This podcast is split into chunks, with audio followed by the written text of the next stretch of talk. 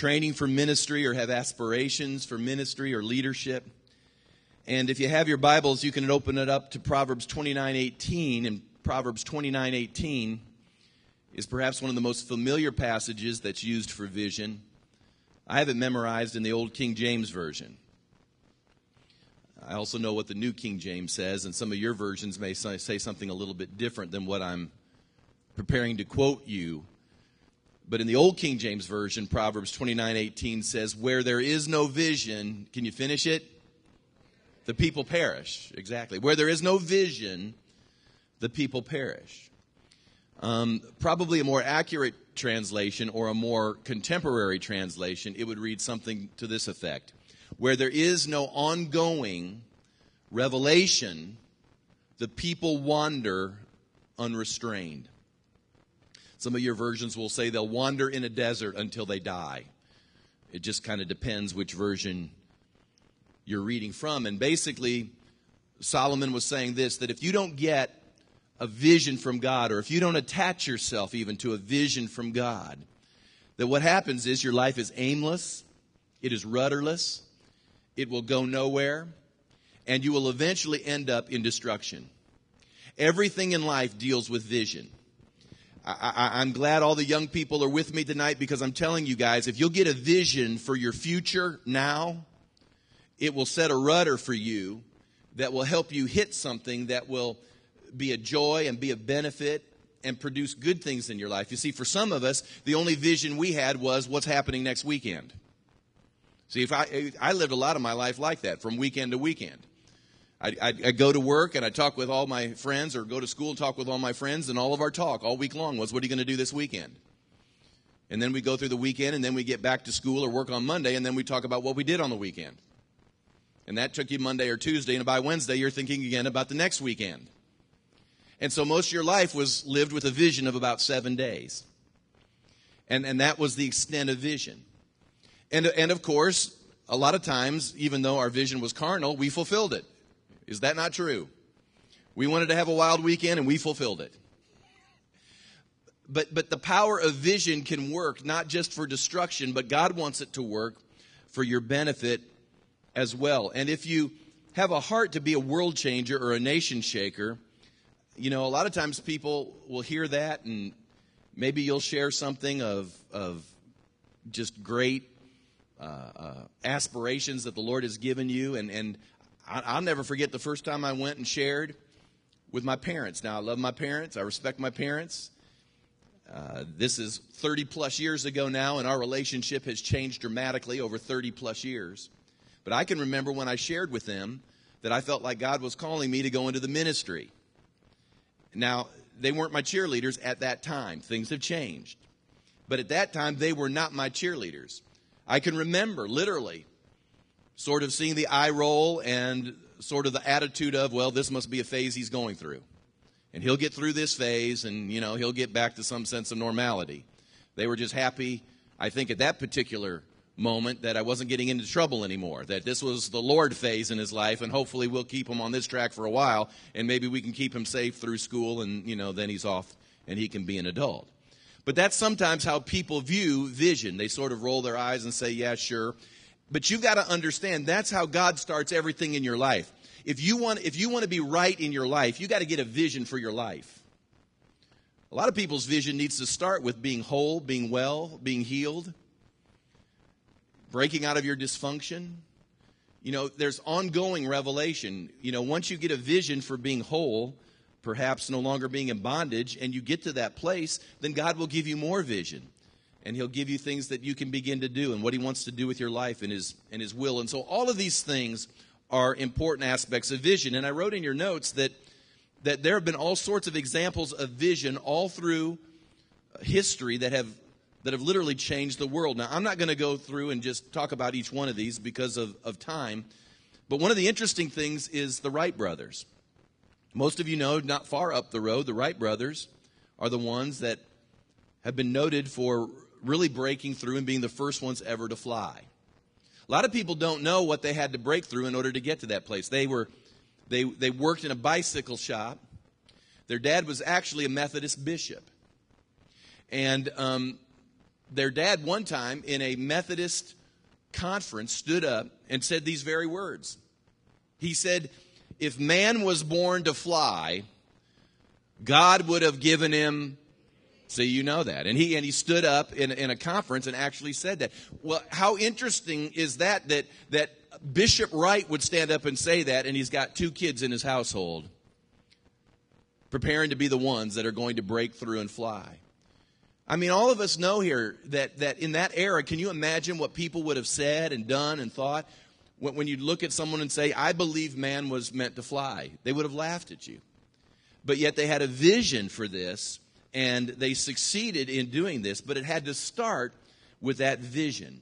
So, so everything begins with vision. And vision, I wrote down here, is a picture of the future that produces passion.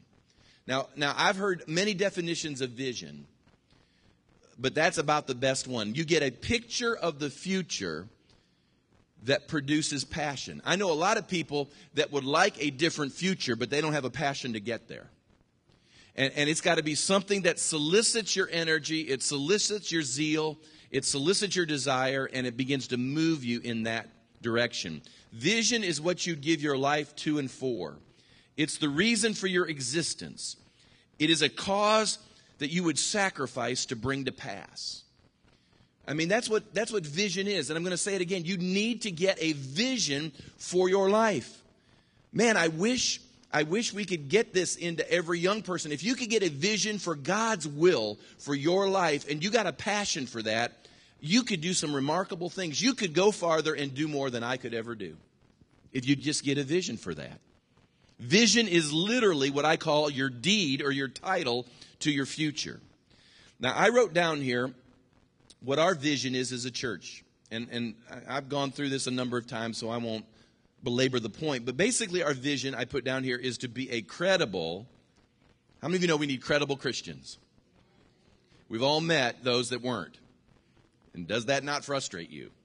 So we want to be credible, spirit, a credible, spirit empowered church reaching the Charleston area and beyond with the message and ministry that people can be free, they can be whole, they can be victorious in this life and eternally through Jesus Christ. A rather simple vision statement. But in that statement, it produces passion. I mean, I just get charged when I think about people coming to encounter and getting delivered. It just charges me up. i am going to my 26th encounter here in a few weeks. And whenever I think about Encounter, of course, I start thinking about all the work and all the details and all the things that has to come together in order to pull it together. And you kind of get this exhaustion at first as you think about it. But as soon as you're on the brink of getting to that weekend, and all of a sudden God shows up and the, and the zeal comes back, and there's just something inside of you that gets passionate again, at least in me, in order to do this thing. And, and so and so we, we've just written it as a church that we're reaching people, rebuilding lives, restoring hope, and reclaiming the culture. And these are the things that, together as a corporate body, that's been put out there by way of vision. Now, the Lord desires that every believer be a part of a world changing vision. You yourself need to ask the Lord to begin to see his heart and get his eyes in this endeavor so you'll have a passion for it as well. Can we all say yes and amen to the statement that we need to be in the center of God's will doing what pleases Him. Is that not true? Sure, we do. So we got to see what's in His heart, get His eyes, and get a passion for that. And as you begin to walk it out, it will entail certain things that you're going to be need to be aware of and even submit to. Because what happened is as we see Jesus Jesus is the prototype for vision. You know what Jesus vision was right? It was redemption. His vision was we're going to we're going to redeem all of humanity. Or we're going to or provide the potential to redeem all of humanity. And and his life becomes sort of the the model by which by which vision comes to pass. There's the birth of a vision. It's exciting, it's joyful. There's responsibility, but there's there's a great future ahead. But then there's the death of a vision. I don't know if some of you have ever had something you've really believed was God and you felt like God was in and then it just died on you. And can I just share this with you? I believe sometimes God lets things die in order that he can resurrect them. And so when they're resurrected, you find out it wasn't you, but it was him. So don't always get discouraged because things seem to die and that he lets them lay there for a while. Because God very much is in the resurrection business and he loves resurrecting dreams. He loves resurrecting people's future. But a part of that is the death to the vision because we become so attached to what God has, has spoken that, that sometimes we even lose our attachment to Him. And as I mentioned, the resurrection uh, comes along as well. And when the resurrection comes, there's anointing and there's power and transformation and all the wonderful things that happen. But we got to get into the foundation of vision. And I need to talk a little bit about vision as it, as it entails church life and as it works within the life of a church. And so let me talk just a little bit about this because sometimes people don't always understand this. The vision God gives is His, but you need to realize that God releases vision through people. God releases vision through people. I've often said this that when the enemy comes to challenge you, even though the enemy is spirit, he's a spirit being, right? But when the enemy comes to challenge you, does he show up in your life just as a spirit? Now, most of the time he comes as what? People. People. Now, we're reminded that our battle's not with flesh and blood, but at the same time, people oftentimes are the ones that are being used by a spirit in order to just cause heartache and challenge and discouragement or whatever it is. And so the enemy uses people. We all know that. Well, let me give you another revelation. God uses people. That's just, that's how he's chosen to work in the world. He works through people.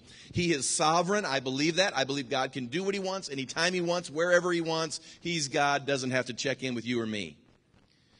But having said that, he works through people who will be responsive to his voice and to his spirit. He works through obedient men and women. And so, in order for a vision to proceed in an effective as well as efficient manner, the Lord begins to work through people. And so he does things like establishes authority and shepherding relationships to transmit the vision through his body at large. When we get to authority and we talk about shepherding and discipling and we deal with these concepts, a lot of times people wrestle with this because they say to themselves, hey, wait a minute, it's me and Jesus. Well, it's true. He's the one that saved you, and Jesus can speak to you, but he works through his people.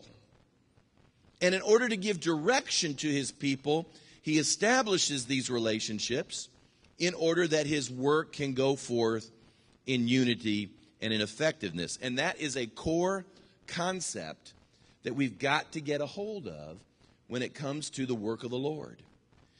Uh, I'd like to use the term synergy. Synergy is not a biblical word, but it's kind of a biblical concept.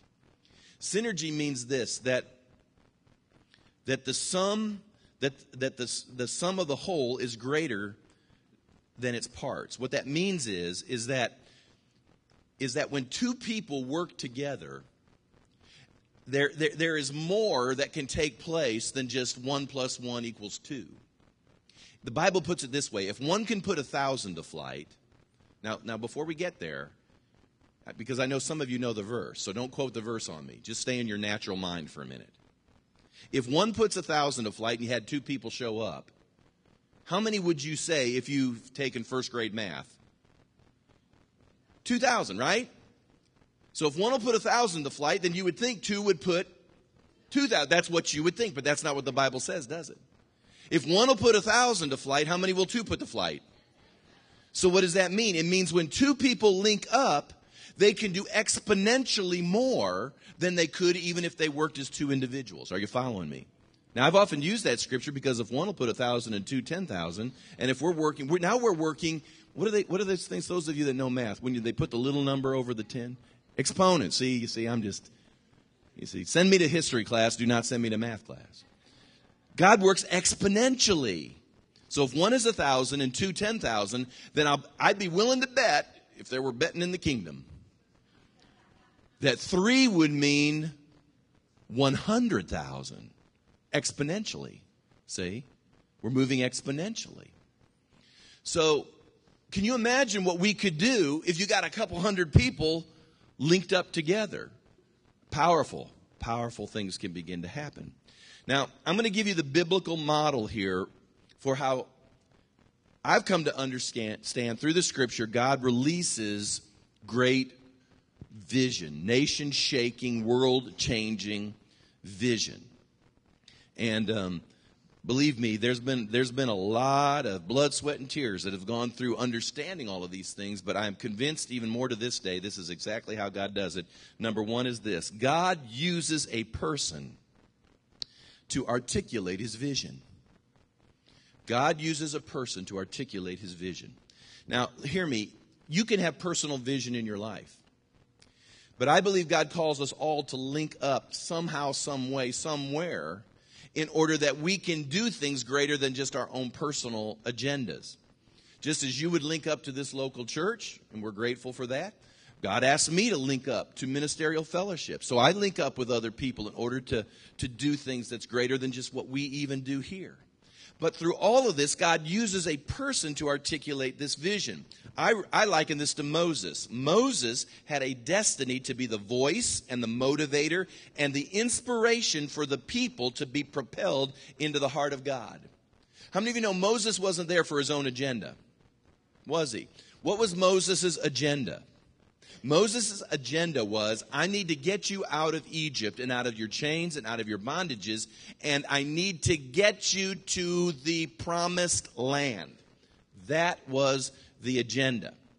And God used a person in order to get the Israelites from point A to point Z. Now, all of us, me included, all of us need a Moses type person in their life. Now, I've had person, people look at me before and they say, Well, you ain't no Moses. You're right, I'm not 120 years old. Yet. You're right. I don't glow in the dark. I don't wear a veil. I, I, okay, I get it. But, but get this Moses was born under the same curse I was born under. Moses was just as much a man as I am. Now, I, I, I, I don't know if Moses wore pants or not, but he put his toga on the same way I'd put mine on. Are you following me? Moses was just a guy. We all need Moses type people in our life. And sometimes we call that person pastor. Sometimes that person's a cell leader. Sometimes that person's a mentor. But Moses wasn't doing this because of some selfish ambition or accolades, but God had literally refined him through 40 years in his own personal wilderness in order that he might be able to walk in and do the will of God to help other people get into their destinies. So he uses a person. Number two, God anoints that person for that vision. This is what has always amazed me, and that is that Moses had an anointing to lead over 5 million people from bondage. Can you imagine that? That is, that is the most remarkable thing if you just dwell on that for a minute. And this is the part I want you to really think about. Five million people could not do for themselves what one man with an anointing could do for them. I mean, they had 400 years to set up their committees, to go to their board meetings, to take their votes, to see who could do what. And, you know, they could set up the whole structure and system. But in 400 years, 5 million people could not get out of Egypt. But one man with an anointing could do that. Now, I understand it ain't all about one man. It's about the Lord. I get it. But God, I'm going back. God uses people. God uses people. You see, if you carry things in the flesh, you'll wear out. But if God anoints you for a task, you begin to find favor. And when you function under that anointing, you'll find favor. Number three, God then gathers a people to, a, to accomplish his vision. Nobody can fulfill a vision alone. If you're, if you're thinking, hey, I can do this on my own, I'm out here and I can take care of it, I've got a talent, I've got a gift, let me tell you, your talent, your gift will take you only so far if God calls you to a vision, then it will be more than you are humanly capable of doing yourself. That gathering of people, as I've written here in the notes, will oftentimes be around the articulator of the vision that God is anointing. People are not following the man per se, but rather the vision as it is declared through that man. Now, the reason I put this down here is this, is because, you know, I've often said this. In some circles, and I'm saying this with a smile on my face, and this is a joke I'll just prepare you, which means please laugh. But there are some circles I'm famous in and some circles I'm infamous in. And one of the things, now not so much anymore, because, you know, time has a way of shaking out truth. But this is a number of years ago. Man, I got sloshed with this thing when we started teaching authority and some other things. I got sloshed with this whole phrase. You just, you just following a man. You just following a man. Well, I, I just want to say this. In the Bible, Paul said, and I'm quoting scripture, this is what Paul said. Paul said, Follow me as I follow Christ. That's what Paul said. Now, I'll be the first to say, if I'm not leading you to Christ and I'm not leading you to God's ways and God's will and God's promise, you know what? You're under no obligation to go anywhere with me. But, but God uses someone to articulate a vision, and He usually says, or sometimes she usually says, she says, this way. This is how you get to the vision. And that's what God uses. I have no problem with that. I listen to voices as well. I've got voices in my life. I, I was on a phone call today with Pastor Rod. And he, has got a voice in some areas. In a couple weeks, I'll be on with Pastor Larry Stockstill, and I'll, I'll listen to his voice. And you know what? I know the difference. I, I don't know about you, but I have recognized the difference between Jesus and Pastor Rod.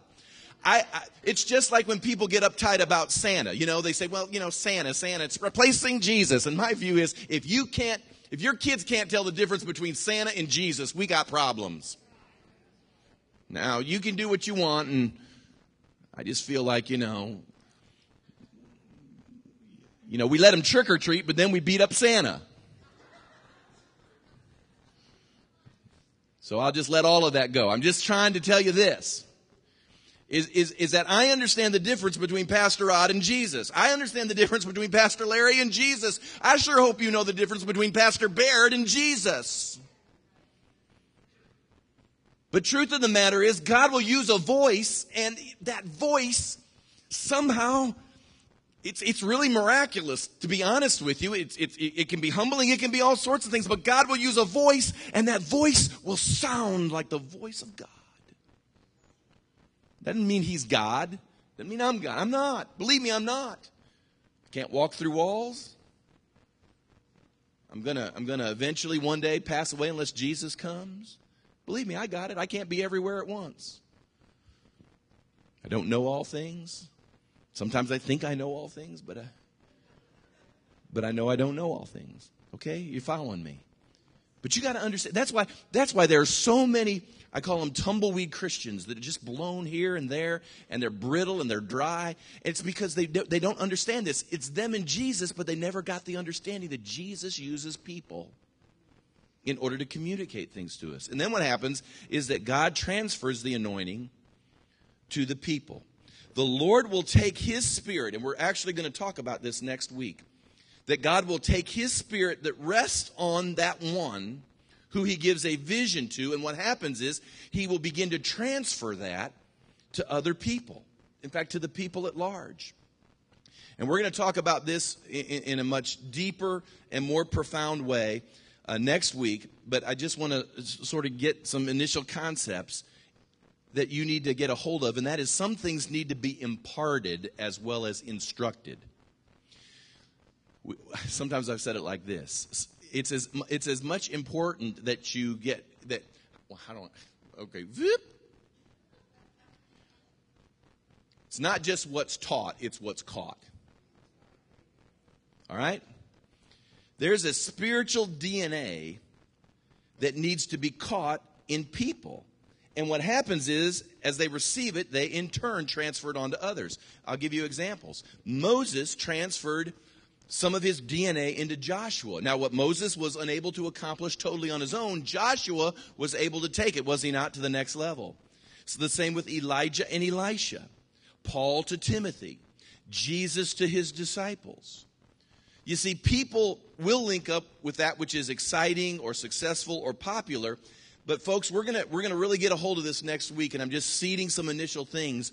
You got to link up to vision if all you link up to is excitement, Elvis will one day leave the building. If all you link up to is hype, one of these days the lights go out, the music ceases, the event is gone. And you're in no way different than you were before you went in. But if you'll get a hold of vision and you'll get under an anointing, it's not the excitement that breaks the yoke. It's not the hype that breaks the yoke. It's the anointing that breaks the yoke. You're following me now. You're following me. And, and what happens is, is that there's this transfer that takes place.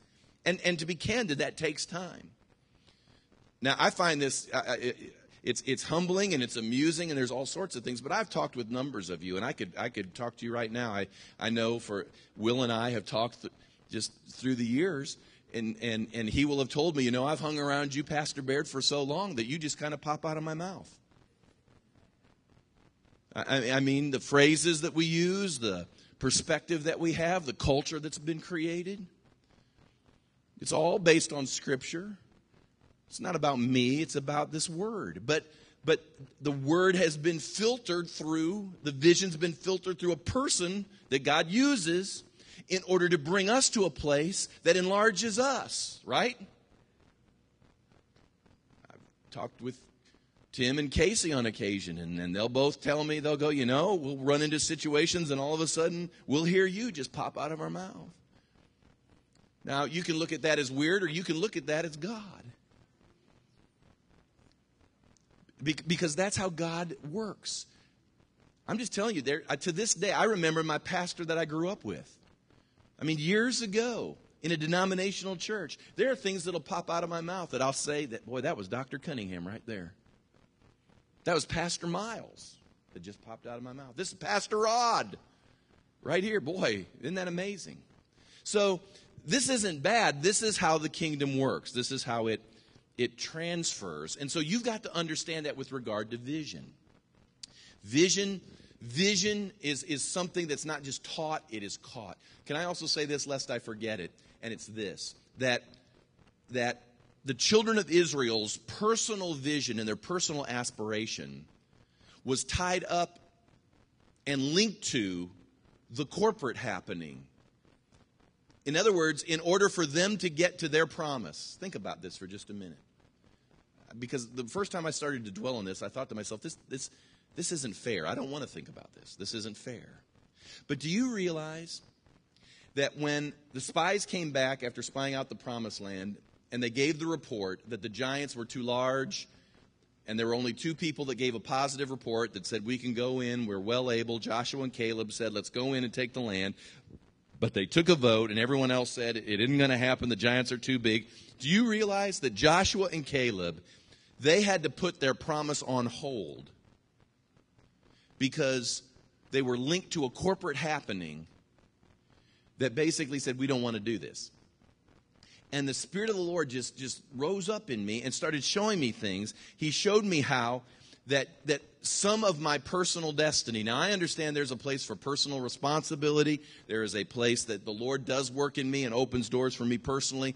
But, but we need to get a hold of this. And that is, there are some things that God will never open up in your life until you link with a group that's going somewhere. You see, the Israelites couldn't get to their good job. They couldn't get to their new housing. They couldn't get to anything uh, that was, was positive, and that was the opposite of what they had faced in Egypt. They couldn't get there unless they all went in together. They either all went in together or none of them went in at all. And not only that, but once they got into the promised land, their inheritances were passed out by what tribe they were linked to. And so God even dished out the promises in the promised land according to are you, uh, you know, are you in Reuben or Gad or Benjamin or, you know, Simeon, Levi? I mean, wh- whoever you're with, that's how you would get your promise. Folks, get a hold of this. There are things that God, because He uses people. That the kingdom is about relationship. The kingdom, the kingdom really works this way. And there are certain things that are being reserved because he wants you linked with a group that's going to break in. And this is what I believe. I believe when, when legacy breaks into something, that means there's new seasons in your life too. Personally. Personally. It's not just about the church gets blessed. It's not just about, well, the organization gets blessed. No, the organization is people. And when people go into the land, that means individual destinies begin to be fulfilled. I think that's such a cool principle. So, so keep that in mind. That's one of the reasons we link to vision. That's why you may have personal vision, which is great. But your personal vision is, is, I would venture to say, is linked to probably greater vision. This is what I believe. I believe a part of my vision, my personal vision, is linked to a group of pastors called the Network of Related Pastors. And as they break into some destiny, it will cause my destiny to come to pass. So, what does that mean for me? It means that I'm going to sow and I'm going to serve and I'm going to help and I'm going to do whatever I can because you see, my future is on the line in them, right? Amen. I hope it's, I hope it's sinking in here again. Now, why is all this important? I got to hurry here. Why is all this important? Can you imagine how much diversity would exist among 5 million people? I mean, we just have a couple hundred people here at Legacy, and I mean, it's incredible how much diversity exists within just a couple hundred people. Can you imagine 5 million people? Now, if you think about a nation and that many people, obviously there'd be many things that probably as a nation they could agree on, and I'm sure there were many things that they could disagree on. But I started thinking, could you imagine getting 5 million people to agree on anything? 5 million people. That's just remarkable. Listen to me. I don't know that all 5 million, that as Moses was leading them, in fact, we know for certain they didn't always agree with him. Is that not true? Because we, because we know the minute he comes down with the, the Ten Commandments, they're already partying. They're going, hey, Moses is up the mountain right now. We're going to throw the party we couldn't have when we left Egypt. So they created the golden calf and they had their party, and of course, God showed up and consumed thousands of them. But anyway, that's negative. We don't want to go there. but we know that they weren't agreeing on everything. They didn't agree. The, the, the spies didn't agree. So we, so we know there was this diversity of opinion. And can I just say this? In, in, church life, you don't have to agree with every issue, but there has to be an agreement on the vision. There's one thing they all knew they wanted they all wanted out of Egypt. You, you could get a lot of agreement on that one. And, and, and there may be differences of opinion on things that might not be essential, non essential things. Um, but but there but, but, but once you hear the vision and you sense the culture of it, you've got to agree, you've got to agree with that. That's what you've got to link with, and a cooperative spirit with those who articulate it. This has sort of been the blessing and the curse of America. The blessing and the curse of America is this, and that is if you don't like something, you get to go down the road and you can find something else you like. I mean, we've got we've got more churches than post offices. I mean, it's I mean that's just America. That's the landscape. If there's something we don't like, we'll go find something we do like. And that's been a curse in the sense that we've been trained if we don't get our way, I'll go find my way. So that's how we've been trained in America. And so that's that's really the curse part of it. You know, the blessing part of it is that we have the ability though to, be able to declare what God has put on our heart and to be able to see if God's in it or not by the linking up of people who would say, you know what, that resonates in my spirit too. And I can link with that.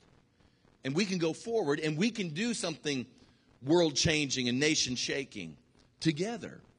And, and so uh, these are the things that we're wanting people to link into. Now, when a person links to a vision, what begins to happen as we begin to conclude here? I've already mentioned this. Number one, it begins to pave the way for your personal destiny. You're, I realize in America, you know, we, we, if we listen to all the conservative voices, and I tend to be very conservative in my politics as well as my theology, I'll just admit I tend to lean that direction.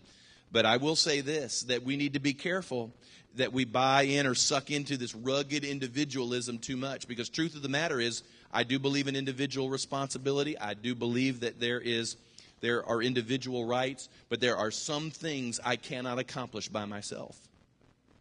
And if I act like I'm just this rugged individualist, then I'm only going to go so far in life. Your destiny is linked to others. I believe God sets up mentors and authorities in order to help you reach personal goals and dreams. Now, again, we're going to spend a whole trimester on this. And so you'll begin to understand because some of you have had bad experiences. I had a bad experience in church. Well, if you're there 30 minutes, you got one. I mean, everybody's got a bad experience. I, but can I just say this? If, if you work, if you work in retail, you, you've had a bad experience in retail, haven't you? But you get up and you go to work. I don't know about you, but I've had a bad experience with a doctor. But the last time I needed one, I went and saw one. I mean, I could go down the list here. That bad experience is, is, is, basically your excuse that the enemy keeps rerunning in your mind to keep you cut off from reaching a destiny that's in God. And you need to break that thing and realize that God's going to set people up in your life. He's going to give you people that you wouldn't have chosen in your life. And the reason being is because if you got to choose them all, they wouldn't help you.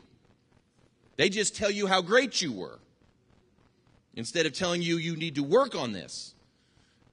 And praise God, when you work on it, God can use it. Open up more doors. Number two, it will be the glue to greatness. When a person links to vision, I believe it's the glue to greatness. Nothing happens if everyone marches to their own drumbeat. And I mentioned radical individualism is not the way to accomplishing the vision. Number three, when you link to a, a vision, it's the only way to bear the burden. Moses could not bear the burden of five million people alone. It not only took an anointing, but it took the transfer of that anointing to other people. There was a battle they faced, and Moses needed Aaron and he needed Hur to come up beside him and lift up his hands. Because the Bible tells us that when his hands were upraised, that Joshua with the, with the warriors would win the battle in the valley. And that if Moses dropped his hands, that uh, the enemy would begin to prevail. And Moses was getting tired, lifting his hands up all the time. And so Aaron and Hur came up beside him and they helped hold the hands of Moses up. And, and when they helped hold up Moses' hands, the people prevailed. Now, I'm, again, we're going to get to this, but I've had people through the years look at me and tell me that the job of other leadership was to somehow keep me in check. No, the job of leadership is to help me hold my arms up. I mean, if it was the American church, Aaron and would be sitting over a rock and they'll say, we'll see how good Moses does now. You see, he's just, he just, he's tired. Time to get rid of him and get a new guy, a fresh, fresh guy in here. Well, no, no. Why don't you get up beside him and hold his arms up? Amen. It's going to get better. When you have the anointing that's on the vision, the yoke will be easy and the burden will be light. And, and number four, I believe, again, and we'll expand on all of this, it increases your own unique anointing. In 2 Kings 2 12 through 15, it's the story of Elijah and Elisha. You know the story. Elijah was preparing to be taken away by the Lord, and all of his, all of his spiritual sons were with him. And they were following Elijah around, and finally he tells them all, hey, just stop here at Jericho. This is as far as we're going. And uh, Elisha goes, No, I'm going to keep following. I'm going to keep serving. I'm going to be with you till the end. And so Elisha follows Elijah to the end. And you know the story the chariots of heaven come and take Elijah away, and Elijah's mantle, it's, it's like, a, like, like a stole, a uh, sort of just kind of like this giant tie that dropped. And Elisha picked it up. And he walked back to Jericho where the sons of the prophets were, and it says that he struck the waters, and the waters parted. And all the other sons of the prophets looked, and this was the word that they said. They said, Look, the spirit of Elijah rests on Elisha. I always found that to be a fascinating phrase. The spirit of Elijah rests on Elisha. They didn't say, Look, look, guys, the Holy Ghost is on him. They didn't say that. They said, The spirit of Elijah is on Elisha. And this is what I believe. This is what I believe the double portion is. Because that's what Elisha wanted. He said, When you go, all I'm asking is for a double portion. A double portion is not twice as much of what is available in God being dispensed to you. I believe the double portion is number one, that God grants you the full release of the anointing that is on your personal life. And that the double portion, or the second part, is that God will release the anointing of the spiritual authority, mentor, overseer that inputted your life to begin to flourish in your life as well. Think about that. I've often thought about that. I've thought about the, the people that I've been fortunate enough to serve through the years.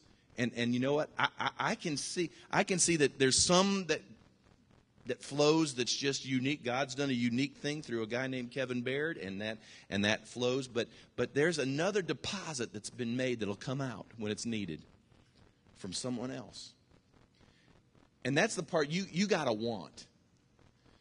Now God will use you. I'm not saying He doesn't use people that just decide they're going to do it on their own and they're going to be just individually set up, and it's just you know him, them, themselves, and that's all there is. But but you, you get this precept of how God works out a vision, and you catch that. God, God will enlarge you in even even greater ways. And so my personal belief is that every person needs to link up with a vision greater than ourselves. And it's my personal dream that through the vision process we use here at Legacy, that you begin to be trained and tooled for success greater than you could have ever achieved on your own. I, I, I think the neatest thing in the world is, is when there's going to come a moment, and I don't know, it could be a year, 10 years, I don't know, 20 years from now, but God will begin to do things. I, can I just say this? I'll just say this. I think my, my sons are already positioned to do greater things than I will ever do. My oldest son is already doing things that I never got to do. And I can see God positioning Tyler because they've hung around me since you know they were born. They've been around me, so they've got they got download. I mean, they got download. I mean, I downloaded their hind ends a few times. I mean, I have I've downloaded any and every way imaginable, but th- but they are now doing things that are just absolutely off the chart. I think that's an amazing thing. I think it's God's way. I think it could happen to any of us as well, if you want it. If you want it. Amen.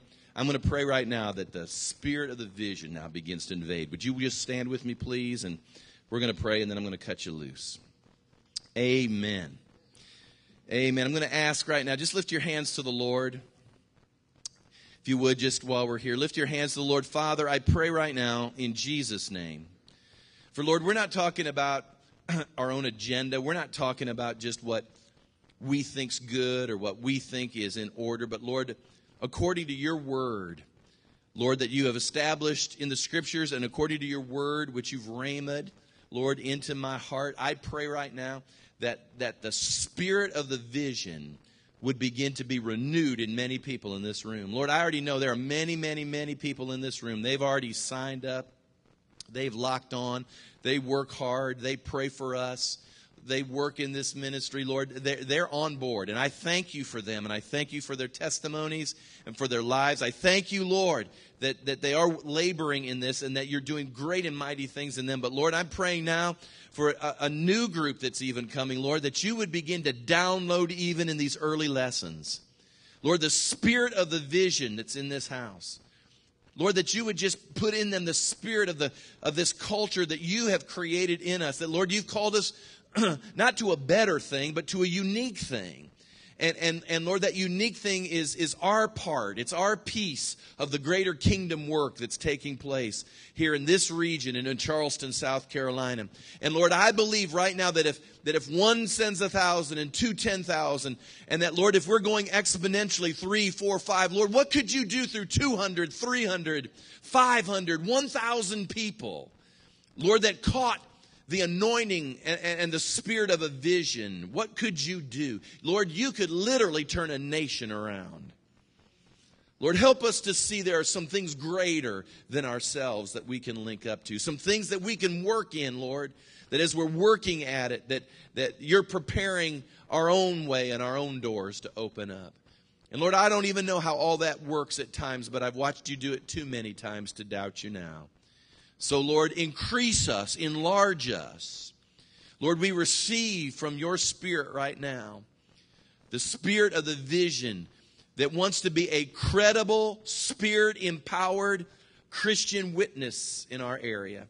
Lord, we receive the Spirit right now, Lord, that wants to see people taught and ministered to so that they might be free and whole and victorious. Not just only for heaven. Praise God, that is there. But Lord, in this life right now, they can live a quality of life different than they've been living it. And Lord, you're going to work it through us in some form or fashion. So thanks, Lord, for beginning to increase that in our life. Thanks, Lord, that double portions are coming our way. And Lord, I just bless the people right now Lord, what you've called us to, we couldn't do it without these people, without their testimonies, without their faithfulness, it wouldn't happen. So, Lord, I ask that you would strengthen them and that they would feel not just affirmed from their pastors, but they would feel affirmed from you most of all. Lord, that you are pleased and, and, and that, Lord, you're doing something that is beyond our wildest imaginations. Lord, we're faithful to you. We love you. In Jesus' name. And all the people said, Amen.